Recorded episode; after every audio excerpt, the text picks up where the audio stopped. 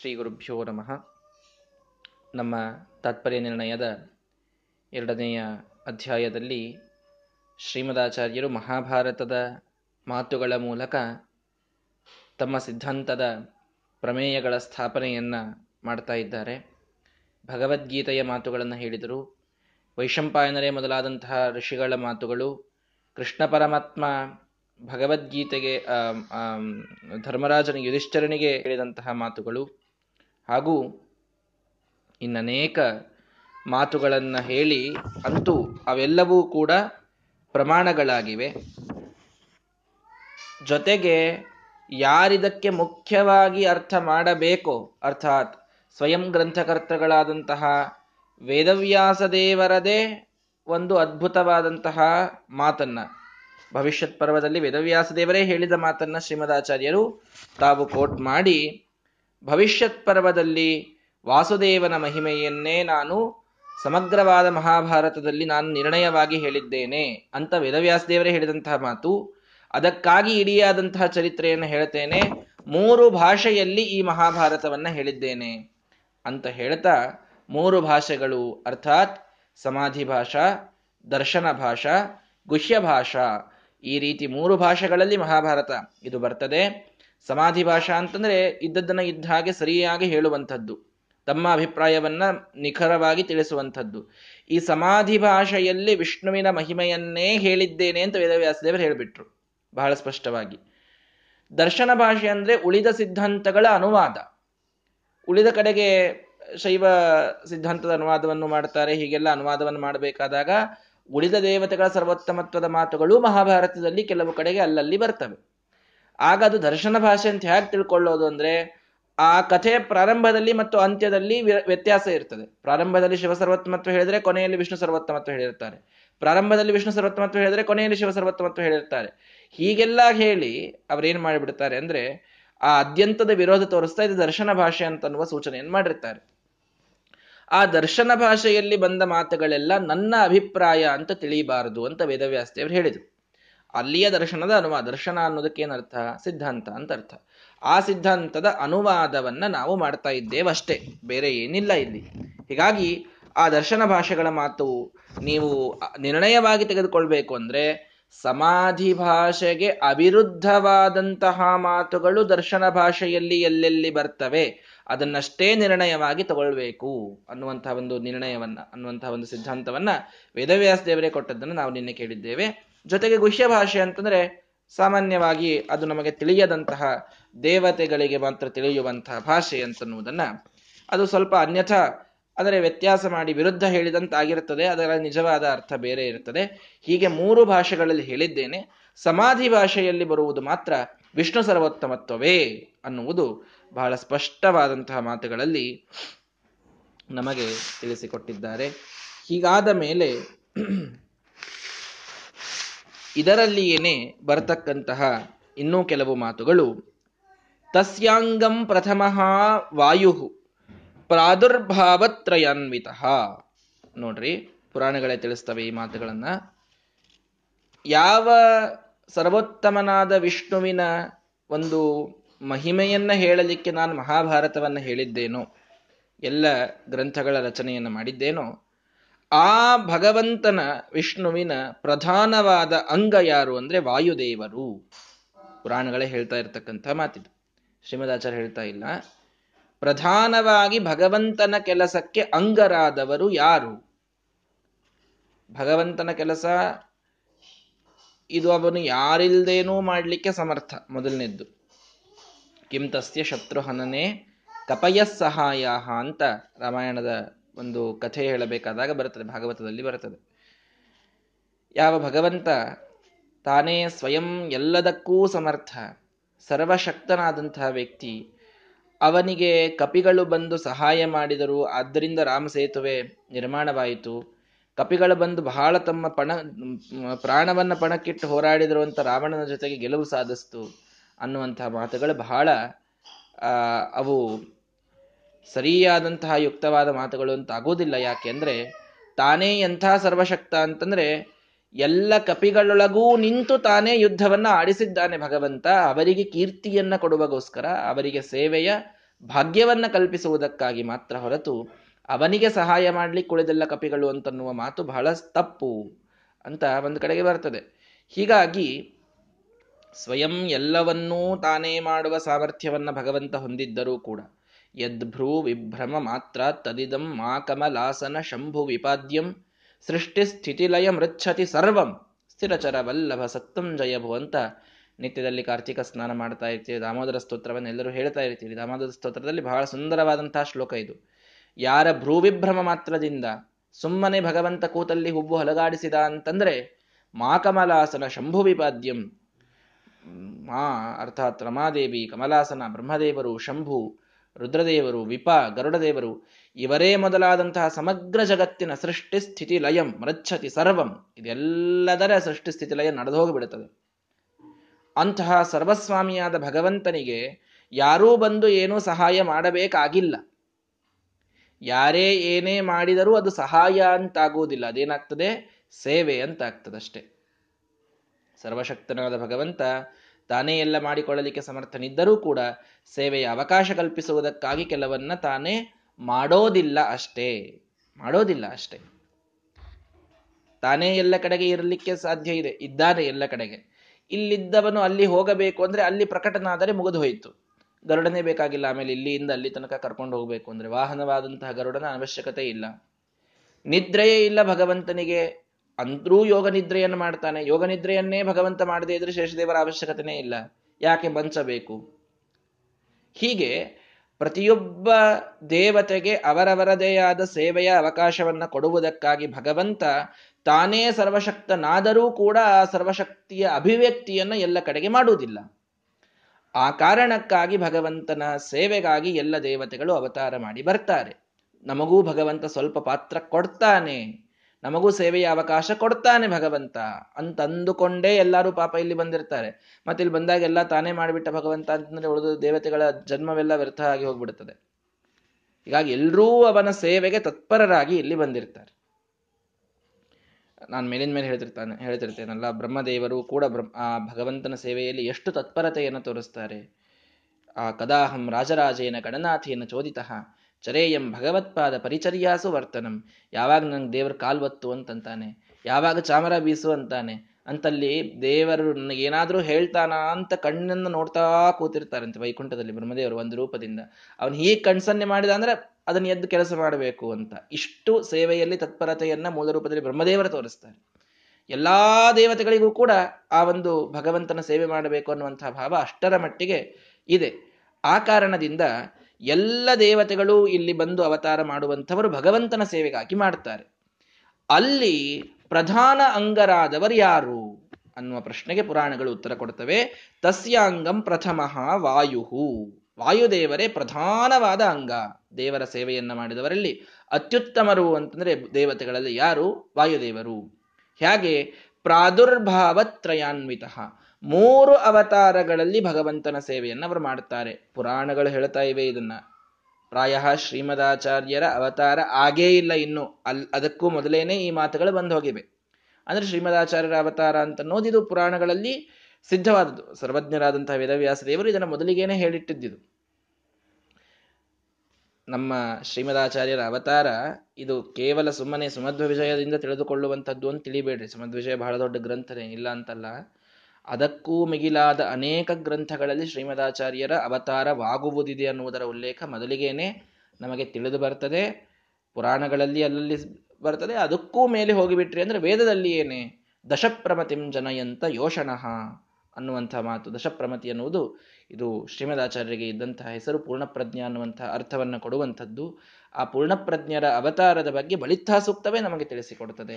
ಹಾಗಾಗಿ ಇದೇ ಮುಂದೆ ಬಳಿತ ಸೂಕ್ತವನ್ನೂ ಕೂಡ ಇಲ್ಲಿ ಉದಾಹರಣವಾಗಿ ಕೊಡ್ತಾ ಇದ್ದಾರೆ. ಅದರ ಪ್ರತಿಯೊಂದು ರುಚದ ಅರ್ಥವನ್ನು ಕೊಡ್ತಾರೆ. ಅಲ್ಲಿ ವಿಸ್ತಾರವಾಗಿ ಹೇಳುತ್ತೇನೆ. ಅಂತೂ ವೇದ ಪ್ರಸಿದ್ಧವಾದಂಥದ್ದು ನಮ್ಮ ಶ್ರೀಮದಾಚಾರ್ಯರ ಅವತಾರ. ಮಧ್ವಾಖ್ಯಂ ಮಂತ್ರಸಿದ್ಧಂ ಅಂತ ಅದಕ್ಕೆ ವಾಯುಸ್ಥಿತಿಕಾರರು ಹೇಳಿದರು. ಮಂತ್ರಸಿದ್ಧ ಅಂತಂದ್ರೆ ವೇದ ಮಂತ್ರಗಳಿಂದ ಸಿದ್ಧವಾದಂತಹ ಅವತಾರ ಅದು ಶ್ರೀಮದಾಚಾರ್ಯರ ಅವತಾರ.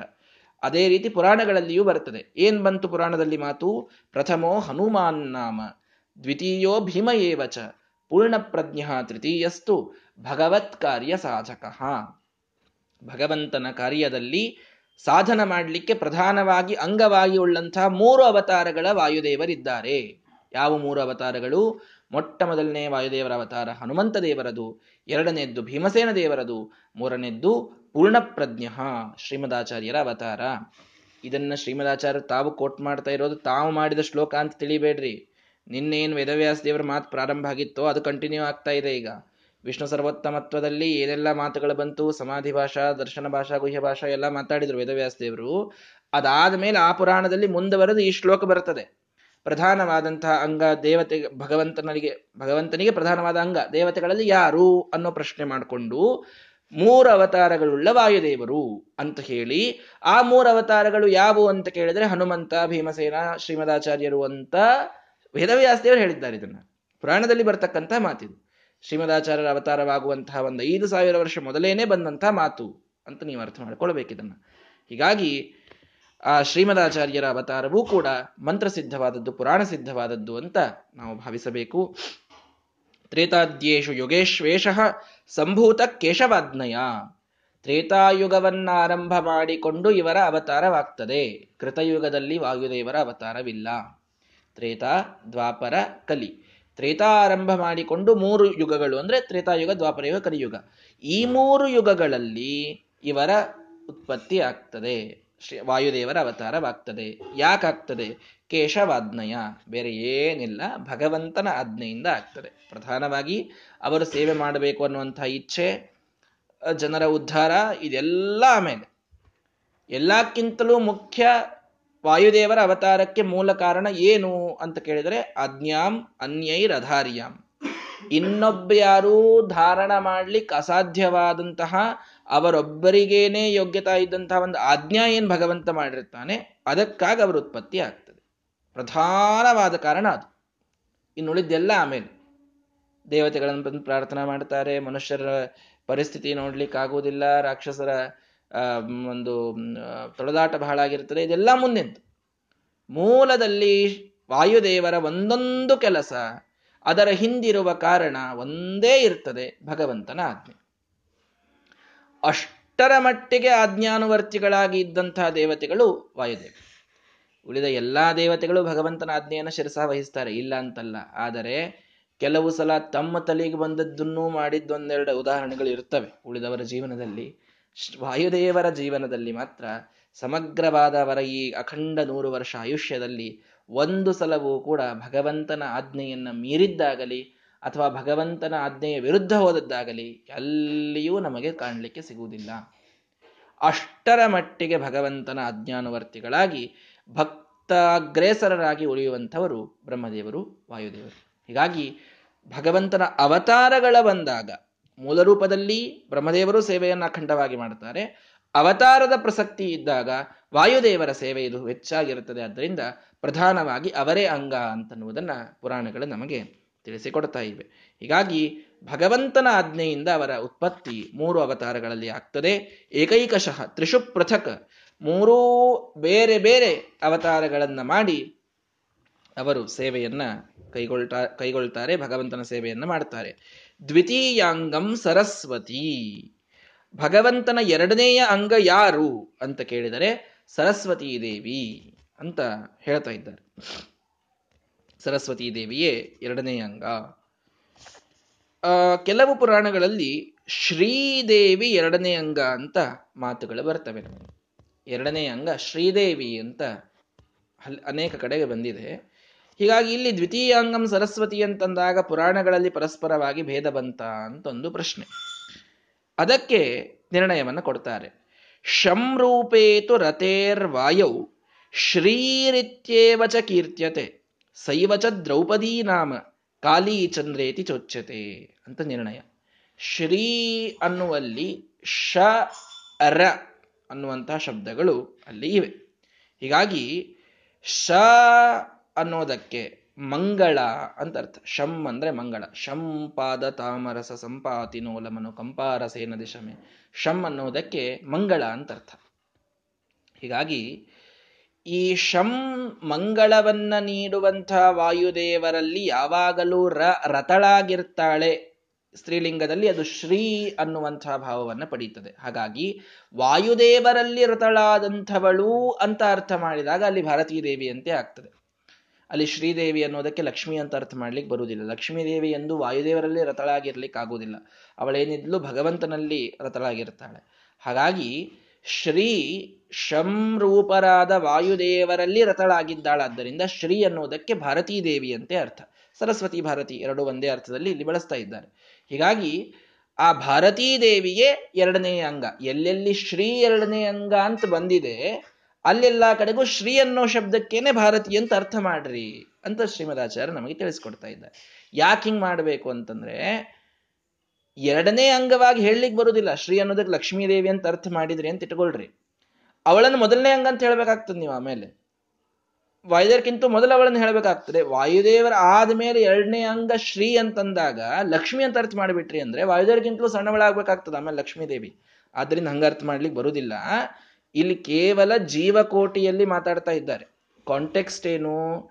ದೇವತೆಗಳಲ್ಲಿ, ಜೀವರಲ್ಲಿ ಪ್ರಧಾನವಾಗಿ ಭಗವಂತನ ಅಂಗರಾದವರು ಯಾರು? ಜೀವೋತ್ತಮರು ವಾಯುದೇವರು. ಅವ್ರ ನಂತರದಲ್ಲಿ ಯಾರು ಶ್ರೀ ಅಂದಾಗ ಸರಸ್ವತಿ ಅಂತ ಅರ್ಥ ಮಾಡಬೇಕು. ಲಕ್ಷ್ಮಿ ಅಂತ ಅರ್ಥ ಮಾಡ್ಲಿಕ್ಕೆ ಬರೋದಿಲ್ಲ, ಅವಳು ಜೀವಕೋಟಿಯಲ್ಲಿ ಬರುವುದೇ ಇಲ್ಲ. ಇಷ್ಟೇ ಅದಕ್ಕೆ ಅರ್ಥ. ಹಾಗಾಗಿ ಶ್ರೀ ಅನ್ನೋದಕ್ಕೆ ಸರಸ್ವತೀ ದೇವಿ, ಅರ್ಥಾತ್ ಭಾರತೀ ದೇವಿ ಅವಳು ಭಗವಂತನ ಎರಡನೆಯ ಅಂಗಳಾಗ್ತಾಳೆ. ಸೇ ಅಂಗ ಆಗೋದಂದ್ರೇನು ಸೇವೆ ಮಾಡುವುದರಲ್ಲಿ ಉತ್ತಮರ ಪೈಕಿ ಎರಡನೇ ಸ್ಥಾನಕ್ಕೆ ಬರ್ತಾಳೆ ಭಾರತೀ ದೇವಿ ಸೈವಚ ದ್ರೌಪದಿ ನಾಮ. ಅವಳೇ ಇಲ್ಲಿ ದ್ರೌಪದಿ ಅನ್ನುವಂಥ ಅವತಾರವನ್ನ ತಾಳಿದ್ದಾಳೆ. ಕಾಲಿ ಚಂದ್ರೇತಿ ಚೋಚ್ಚತೆ. ಕಾಲಿ ಅನ್ನುವಂಥ ಅವತಾರವೂ ಕೂಡ ಇದೆ. ಚಂದ್ರ ಅನ್ನುವಂಥ ಅವತಾರವೂ ಕೂಡ ಮಹಾಭಾರತದಲ್ಲಿ ಅವಳಿಗೆ ಇದೆ. ಇದು ವಿಶೇಷ. ಇದು ನಾವು ಮುಂದೆ ಮಹಾಭಾರತದ ಕಥೆಯನ್ನು ಕೇಳ್ತಾ ಹೋದಾಗ ದ್ರೌಪದಿ ಕಾಲಿ ಚಂದ್ರ ಈ ಮೂರು ಜನರನ್ನ ಭೀಮಸೇನ ದೇವರು ಮದುವೆಯಾದ ಕಥೆ ಬರ್ತದೆ. ಮೂರೂ ಜನರು ಭಾರತೀಯ ದೇವಿಯ ಅವತಾರರೇ. ಯಾವುದೂ ಪ್ರತ್ಯೇಕ ಪ್ರತ್ಯೇಕ ಅಲ್ಲ. ಮೂರೂ ಕೂಡ ಭಾರತೀಯ ಅವತಾರಗಳು. ಬೇರೆ ಬೇರೆ ರಾಜರ ಮಕ್ಕಳಾಗಿ ಭಾರತೀ ದೇವಿ ಹುಟ್ಟಿರ್ತಾಳೆ, ರಾಜಕುಮಾರಿಯಾಗಿ. ಎಲ್ಲರನ್ನ ಭೀಮಸೇನ ದೇವರೇ ವರೆಸ್ತಾರೆ. ಅಂತೂ ಈ ಮೂರು ರೂಪಗಳನ್ನು ಮಹಾಭಾರತದಲ್ಲಿ ಏನೇ ತ್ರೇತಾಯುಗದಲ್ಲಿ ಅವಳ ಅವತಾರವಿಲ್ಲ.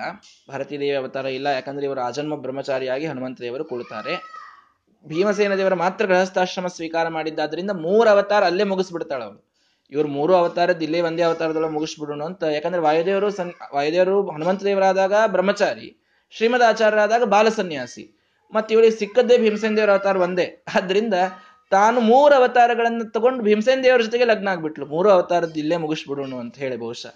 ಅಂತೂ ಈ ಮೂರು ಅವತಾರಗಳನ್ನ ನಮಗೆ ದ್ರೌಪದಿ ದೇವಿ ಈ ಭೂಮಿಯಲ್ಲಿ ದ್ವಾಪರ ಯುಗದಲ್ಲಿ ತಾಳ್ತಾಳೆ ಅಂತ ಹೇಳಿದರು. ಹೀಗಾಗಿ ಪ್ರಥಮ ಅಂಗ ವಾಯುದೇವರು. ಎರಡನೆಯ ಅಂಗ ಭಾರತೀ ದೇವಿ ತೃತೀಯಾಂಗಂ ಹರೇಶೇಷಃ ಮೂರನೇ ಅಂಗ ಯಾರು? ಅಂದ್ರೆ ಶೇಷದೇವರು, ಪ್ರಾದುರ್ಭಾವ ಸಂಹಿತ ಅವರು ತಮ್ಮ ಅವತಾರಗಳಲ್ಲಿ ಭಗವಂತನ ಮೂರನೇ ಅಂಗರಾಗ್ತಾರೆ. ಯಾವ ಅವುಗಳ, ಅವರ ಅವತಾರಗಳು ಯಾವುವು? ಪ್ರಾದುರ್ಭಾವ ನರಶ್ಚೈವ ಲಕ್ಷ್ಮಣೋ ಬಲ ಏವಚ. ಒಂದು ನರ ಅನ್ನುವಂಥ ಅವತಾರ. ಶೇಷದೇವರ ಅವತಾರ. ನರನಾರಾಯಣನ ಜೊತೆಗೆ ಏನು ನರ ಅಂತನ್ನುವ ಪ್ರ ಯಮದೇವರಲ್ಲಿ ಮೂರ್ತಿ ಅನ್ನುವಂತಹ ದಕ್ಷ ಪ್ರಜಾಪತಿಯ ಮಗಳ, ಮಗಳಿಗೆ ಹುಟ್ಟುವ ನಾಲ್ಕು ರೂಪಗಳು. ಇದನ್ನು ಮೊದಲಿಗೆ ಹೇಳಿದ್ದೇನೆ. ಹರಿ, ಕೃಷ್ಣ, ನರ, ನಾರಾಯಣ ಅನ್ನುವ ನಾಲ್ಕು ರೂಪಗಳು, ನಾಲ್ಕು ಜನ ಮಕ್ಕಳು ಯಮದೇವರಿಗೆ ಹುಟ್ಟುತ್ತಾರೆ ಮೂರ್ತಿ ಅನ್ನುವ ಪತ್ನಿಯಲ್ಲಿ. ಈ ನಾಲ್ಕರ ಪೈಕಿ ಹರಿ, ಕೃಷ್ಣ, ನಾರಾಯಣ ಇವು ಮೂಲ ನಾರಾಯಣನ ಅವತಾರ. ನರ ಅನ್ನೋದೇನಿದೆ, ಇದು ಶೇಷದೇವರ ಅವತಾರ. ಅದರಲ್ಲಿ ನರನಾರಾಯಣ ಅನ್ನುವಂತಹ ಜೋಡಿ ಇದು ವಿಶೇಷವಾಗಿ ಆಶ್ರಮವನ್ನ ಪ್ರವೇಶ ಮಾಡಿ, ಅಲ್ಲಿ ತಪಸ್ಸನ್ನ ಮಾಡಿದಂಥದ್ದು, ಇವತ್ತಿಗೂ ತಪೋಭಂಗಿಯಲ್ಲಿ ಇರತಕ್ಕಂಥದ್ದು ಬದರಿ ನಾರಾಯಣ ಏನಿದ್ದಾನೆ, ಈ ನಾರಾಯಣನೇದೇ ಒಂದು ಪ್ರತೀಕ ಅಂತ ನಾವಲ್ಲಿ ಕಾಣ್ತಾ ಇದ್ದೇವೆ. ಹೀಗಾಗಿ ಆ ನರ ಅಂತನ್ನುವುದು ಶೇಷದೇವರ ಅವತಾರ, ಮೊದಲನೇದ್ದದು. ಎರಡನೇದ್ದು ಲಕ್ಷ್ಮಣ, ರಾಮದೇವರ ತಮ್ಮನಾಗಿ ಹುಟ್ಟಿದಂತಹ ಲಕ್ಷ್ಮಣ, ಇದು ಶೇಷದೇವರ ಎರಡನೇ ಅವತಾರ. ಮೂರನೆಯದ್ದು ಬಲರಾಮ. ದ್ವಾಪರ ಯುಗದಲ್ಲಿ ಕೃಷ್ಣನ ಅಣ್ಣನಾಗಿ ಬಲರಾಮನಾಗಿ ಹುಟ್ಟುತ್ತಾರೆ. ಹೀಗೆ ನರ, ಲಕ್ಷ್ಮಣ, ಬಲರಾಮ ಈ ಮೂರು ಅವತಾರಗಳಿಂದ ಭಗವಂತನ ಮೂರನೆಯ ಅಂಗರಾಗಿ ಶೇಷದೇವರು ನಮ್ಮ, ಆ, ಭಗವಂತನ ಸೇವೆಯನ್ನ ಮಾಡುತ್ತಾರೆ ಅಂತ ಮೂರು ಅಂಗಗಳಾದವು. ಇಲ್ಲೇನೆ ಮೂರನೇ ಸ್ಥಾನಕ್ಕೆ ನಿಲ್ಲವರು. ಥರ್ಡ್ ರ್ಯಾಂಕಿಗೆ ನಿಲ್ಲವರು ಇಬ್ರು. ಒಂದು ಶೇಷದೇವರಾಯ್ತು. ಇನ್ನೊಬ್ರು ಯಾರು ಅಂತಂದ್ರೆ ರುದ್ರಾತ್ಮಕತ್ವಾತ್ ಶೇಷಸ್ಯ ರುದ್ರಾತ್ಮಕತ್ವ ಶೇಷ ರುದ್ರದೇವರೂ ಕೂಡ ಶೇಷದೇವರ ಸ್ವರೂಪರೇ ಆದ್ದರಿಂದ. ಅಂದ್ರೆ ಶೇಷದೇವರ ಯೋಗ್ಯತೆನೇ ಉಳ್ಳವರಾದ್ದರಿಂದ ಅವರೂ ಕೂಡ ಮೂರನೇ ಪ್ಲೇಸಿಗೆ ಬರ್ತಾರೆ. ಹೀಗಾಗಿ ಶೇಷದೇವರು ಒಂದು, ಇನ್ನೊಬ್ರು ರುದ್ರದೇವರು. ಮೂರನೇ ಅಂಗ ಆಗವರು ಭಗವಂತನ ಸೇವೆಗೆ ಮೂರನೇ ಅಂಗ ಆಗಂತವರು ರುದ್ರದೇವರು. ರುದ್ರದೇವರು ಯಾರು ಯಾರು, ಎಲ್ಲಿ ಬಂದಾರೆ? ಶುಕೋ ದ್ರೌಣಿಶ್ಚ ತತ್ತನು. ಒಂದು ಶುಕಾಚಾರ್ಯರು, ಒಂದು ಅಶ್ವತ್ಥಾಮಾಚಾರ್ಯರು. ಇವೆರಡು ರುದ್ರದೇವರ ಡೈರೆಕ್ಟ್ ಆದ ಅವತಾರಗಳು. ವೇದವ್ಯಾಸ ದೇವರ ಮಕ್ಕಳಾಗಿ ಸಮಗ್ರ ಭಾಗವತ ಪ್ರಣಯನವನ್ನು ಮಾಡಿ, ಭಾಗವತ ಶಾಸ್ತ್ರವನ್ನು ಪರೀಕ್ಷಿತ್ ರಾಜನಿಗೆ ಉಪದೇಶ ಮಾಡಿ, ಎಲ್ಲರ ಉದ್ಧಾರವನ್ನು ಮಾಡಿದಂತಹ ಶುಕಾಚಾರ್ಯರು. ಅದೇ ಪರೀಕ್ಷಿತನನ್ನ ಉತ್ತರಾದೇವಿಯ ಗರ್ಭದಲ್ಲೇ ಇದ್ದಾಗ ನಾಶ ಮಾಡಲಿಕ್ಕೆ ಬ್ರಹ್ಮಾಸ್ತ್ರವನ್ನು ಬಿಟ್ಟಂತಹ ಅಶ್ವತ್ಥಾಮಾಚಾರ್ಯ ಇಬ್ಬರೂ ಕೂಡ ರುದ್ರದೇವರ ಅವತಾರ.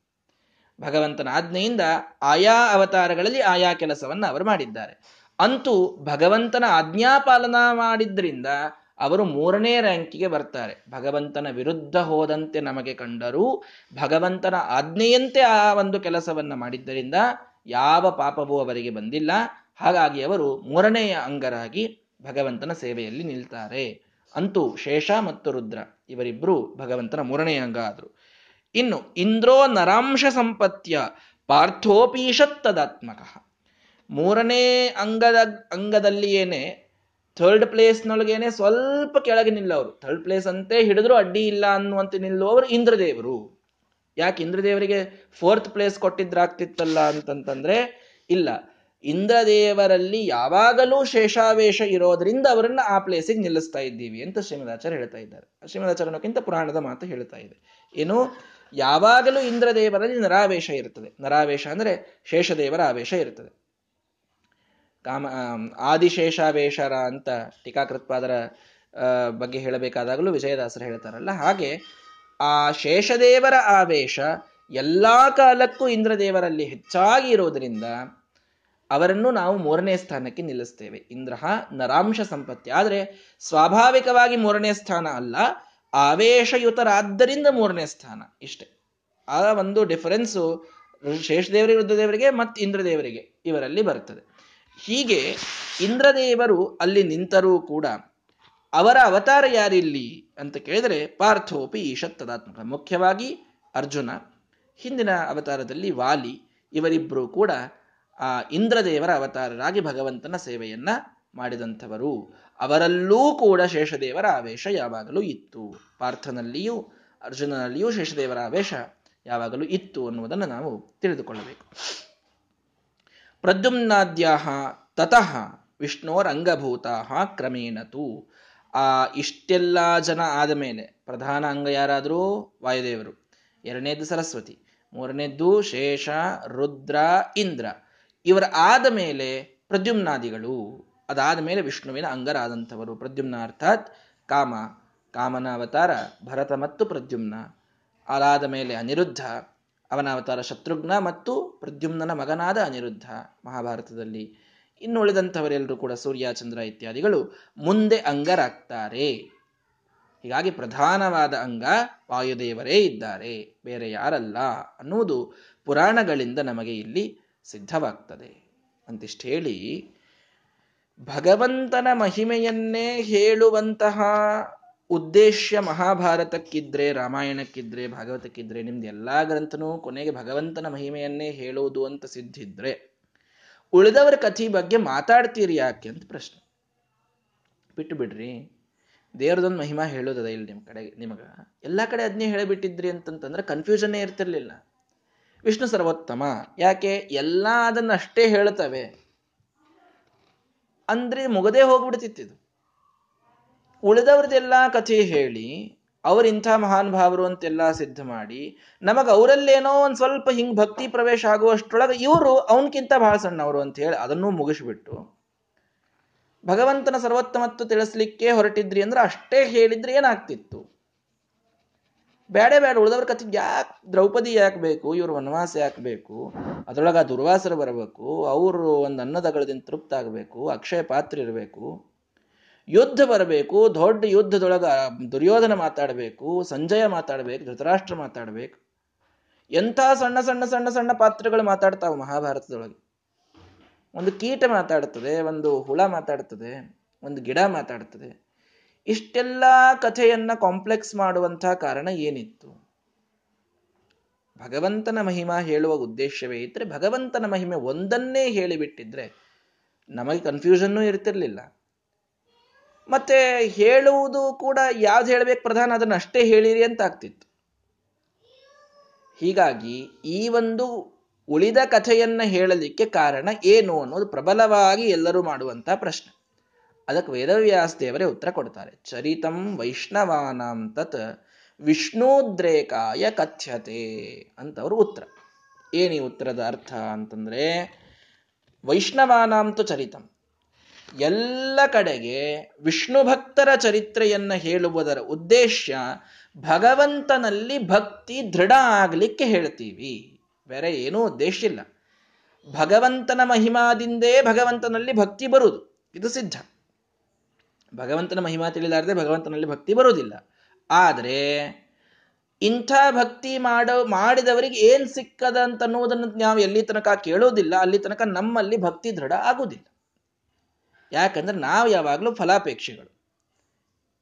ಆ, ಭವತಿ ಪ್ರವೃತ್ತಿ ಅತಿವೀರ್ಯವತಿ ನಮ್ಮಲ್ಲಿ ಪ್ರವೃತ್ತಿ ಬಹಳ ಬರಬೇಕು ಅಂತಂದ್ರೆ ಯಾವಾಗ ಬರ್ತದೆ ಅಂತಂತಂದ್ರೆ, ಅಧಿಕಾರಿಣಾಂ ಫಲಮಲಂ ವಿದುಷಾಂ. ಭವತಿ ಪ್ರವೃತ್ತಿ ರತಿವೀರ್ಯವತಿ ಋಷಿಮುನಿಗಳು ಶೇಷದೇವರಿಗೆ ಪ್ರಶ್ನೆ ಮಾಡಬೇಕಾದಾಗ ಇದನ್ನು ಕೇಳ್ತಾರೆ. ಸಮದ್ವಿಜಯದಲ್ಲಿ ಬರ್ತದೆ. ನಮಗೆ ಇಷ್ಟೆಲ್ಲ ನೀವು ಓದು ಮಾಡು ಅಂತ ಹೇಳ್ತೀರಲ್ಲ, ಇದರ ಫಲ ಏನು ಅಂತ ತಿಳಿಸ್ರಿ.